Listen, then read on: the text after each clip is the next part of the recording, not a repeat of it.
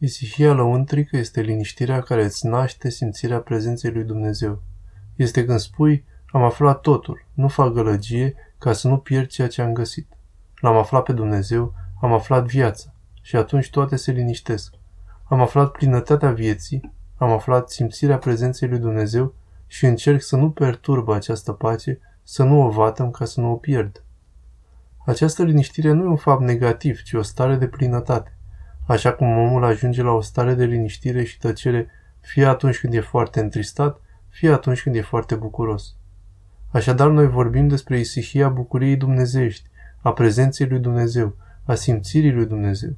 Și atunci ne aflăm pe noi înșine și câtă valoare avem. Când văd un Dumnezeu care mă iubește, care se îngrijește de mine, care este prezent în viața mea, într-un fel pe care nu îl merit, atunci văd că am valoare, dar nu datorită mie, ci lui Dumnezeu.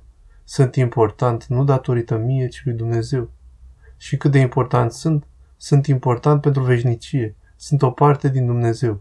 Și Dumnezeu se ocupă de mine în mod personal. Am totul. Acest lucru mă face să mă liniștesc. Tulburarea și neliniștea omului vine de la faptul că omul își caută de lucru și vrea să se petreacă ceva însemnat înăuntru său. Vrea să găsească viața, însă în mod greșit. Așa cum am spus și la început, vrea să găsească slava, să-și găsească valoarea personală. Și atunci, aproape de Dumnezeu, o găsim cu adevărat.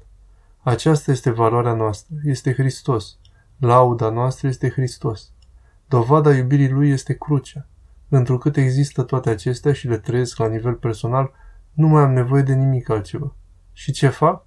Mă bucur de viață, mă liniștesc. Dacă am numit-o altfel, isihia este plinătatea bucuriei. Isihia este aceea care naște bucurie.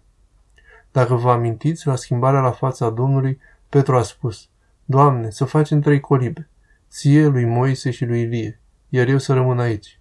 Nu îl interesa să aibă colibă, ci să rămână permanent în această prezență a luminii lui Hristos. Această liniștire ne dorim. Știți că acest lucru îl vrea și lumea, dar nu-l cunoaște, de aceea se tulbură. Căile de a afla isihia, adică prezența lui Dumnezeu, sunt multe. Au de-a face cu caracterul omului, cu chemarea fiecăruia, cu personalitatea sa. Dacă ducem la pustie un om melancolic, nu-și va dori liniște, ci antidepresive ca să-și revină. Un om plin de viață din oraș e posibil să se tulbure mai mult, poate că are nevoie de puțină liniștire ca să-și vină în sine. Nu există așadar un mod exterior de a adeveri faptul că liniștirea se dobândește într-un anumit fel. Isihia are ca premisă mai mult modul de viață lăuntri. Și în lume poate afla cineva liniștirea atunci când găsește puțin timp pentru sine, să se închidă în cămara inimii sale, să cultive o relație personală cu Dumnezeu.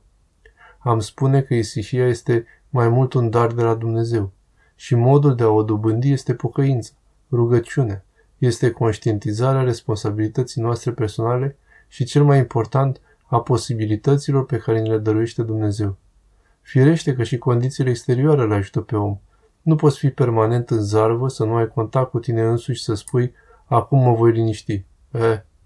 Însă, pe de altă parte, dacă ai o relație personală cu Dumnezeu și trăiești iubirea Lui, și în mijlocul lumii să fii, nimic nu te va deranja. După cum se știe, în afară Sfântul Porfirie cred că și Sfântul Ioan din Croștat. Era zilnic cu mii de oameni și trăia înăuntru lui, cred că o spune Sfântul Siloan, și avea pacea lui Dumnezeu în suflet. Am spune că liniștea este un dar al lui Dumnezeu, al Duhului Sfânt. În jurul tău poate fi prăpăd, iar tu să trăiești altceva, o altă fericire.